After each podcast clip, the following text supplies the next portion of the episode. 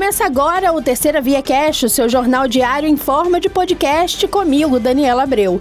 Saiba a partir de agora as principais notícias do site do jornal Terceira Via desta terça-feira, dia 13 de setembro de 2022 estão previstas para começarem nesta quarta-feira e devem permanecer até a próxima sexta, dia 16, na Câmara de Vereadores de Campos, as oitivas das testemunhas de defesa dos 13 vereadores de oposição que tiveram o pedido de cassação aberto pelo presidente da Casa, Fábio Ribeiro, do PSD, por seis faltas nas sessões após a anulação da eleição do vereador Marquinho Bacelar, do Solidariedade, para a presidência da mesa diretora no biênio quinquênio 2023-2024. Cada parlamentar pode apresentar até cinco testemunhas. As oitivas seriam iniciadas na última segunda-feira, mas foram adiadas. A eleição de Marquinho Bacelar para a presidência da Casa de Leis Municipal ocorreu em fevereiro e chegou a ser anunciada por Fábio Ribeiro, mas a mesa diretora decidiu anular a eleição após dois requerimentos serem protocolados por vereadores. Um por falta de publicidade publicidade assinado por Juninho Virgílio do PROS e outro impetrado pelos vereadores Pastor Marcos Elias do PSB Cassiano Tavares, do PSD, Bruno Pezão, do PL e Dandinho, de Rio Preto, do PSD. Após o indeferimento da liminar pedindo para prosseguir com a eleição, Fábio Ribeiro abriu procedimento de cassação de mandato para os parlamentares que passaram a se ausentar das sessões. À época, Marquinho Bacelar disse seguir aconselhamento do seu corpo jurídico para guardar o mandado de segurança. O ex-governador Antony Garotinho, do União Brasil, fez uma transmissão em sua página do Facebook após ter sua candidatura para deputado federal negada pelo Tribunal Regional Eleitoral na segunda-feira, dia 12. Ele se queixou da decisão que considera perseguição política. Faltando poucas semanas para o pleito e por não ter tempo hábil para julgamento de recurso, Garotinho desistiu de concorrer e apresentou um substituto, o vereador campista Juninho Virgílio do União Brasil para disputar em seu lugar. Segundo o governador, a decisão foi em comum acordo com a direção do partido. Um homem de 24 anos foi preso após agredir um agente da Guarda Civil Municipal com um soco no rosto na Avenida 28 de Março, em Campos, na manhã desta terça-feira. O supercílio do guarda abriu e ele precisou ser levado para o Hospital Ferreira Machado. A ocorrência foi registrada na 134 Delegacia Policial no centro de Campos. Segundo a Guarda Civil Municipal, duas pessoas transitavam sem capacete em uma moto quando encostaram pararam ao lado de uma viatura, direcionaram xingamentos aos agentes e fugiram em seguida.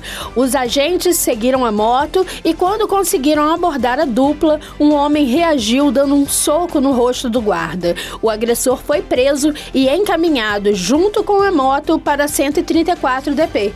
Por meio de um comunicado, a Guarda Civil Municipal afirma que repudia a atitude do condutor da motocicleta que agrediu e desacatou o agente durante o serviço.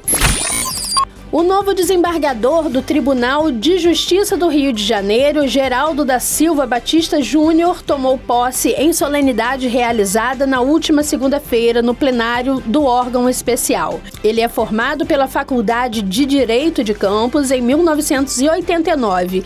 Ingressou na magistratura fluminense em 93 Atualmente atuava no primeiro juizado da violência doméstica e familiar contra a mulher de Campos. O magistrado foi promovido pelo critério de antiguidade e assume vaga decorrente da aposentadoria do desembargador Francisco José de Azevedo. O novo desembargador foi conduzido ao plenário pelos desembargadores Francisco de Assis Peçanha Filho e Ricardo Alberto Pereira. Em sua fala, o presidente do TJRJ desembargador Henrique Carlos de Andrade Figueira, destacou a experiência do juiz.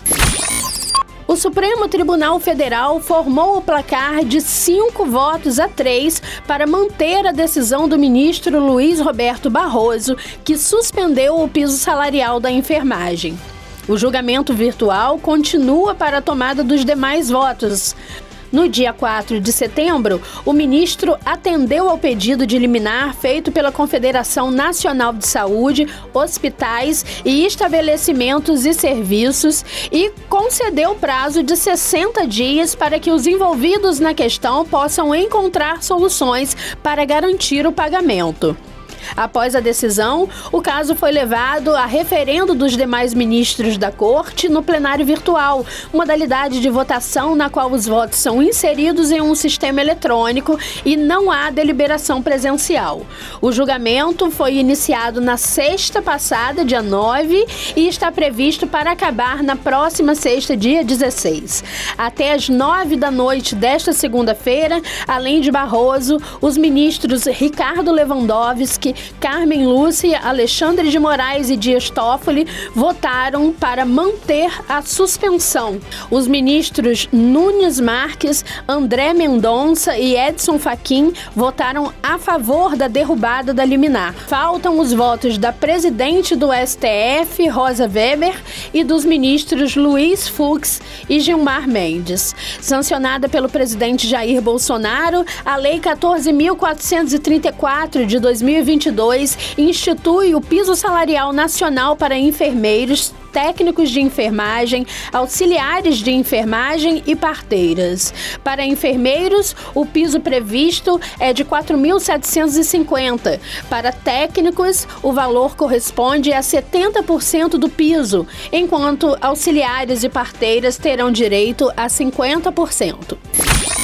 Pessoas com deficiência auditiva passarão a contar com o auxílio de intérpretes da língua brasileira de sinais, Libras, ou de sistemas que interagem e supram essa função no atendimento em agências bancárias de campos. O direito é garantido pela Lei número 9197, sancionada no dia 25 de agosto pelo prefeito Vladimir Garotinho e publicada no Diário Oficial do município no último dia 8. O município conta com cerca de 35 agências bancárias que terão 180 dias para se adequarem à determinação.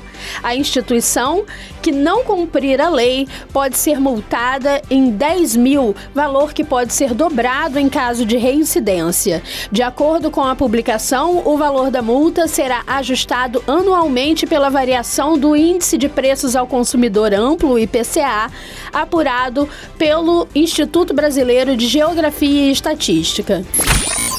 Os atletas do Paraesporte de Campos dos Goitacazes participaram dos Jogos Estaduais das Olimpíadas Especiais Brasil, além de outros núcleos do Rio de Janeiro. Eles conquistaram 44 medalhas. Foram 20 medalhas de ouro nas modalidades de atletismo, com 7 medalhas, natação com 6, bocha com 5 e vôlei de praia com 2, além de 15 medalhas de prata e 9 de bronze. A competição aconteceu aconteceu no último fim de semana em São João de Meriti, na Baixada Fluminense. Estas foram as principais notícias do dia. Quer saber mais detalhes sobre estes e outros assuntos? Acesse o nosso site, o jornal terceiravia.com.br e também as nossas redes sociais. A gente se encontra no próximo Terceira Via Cast.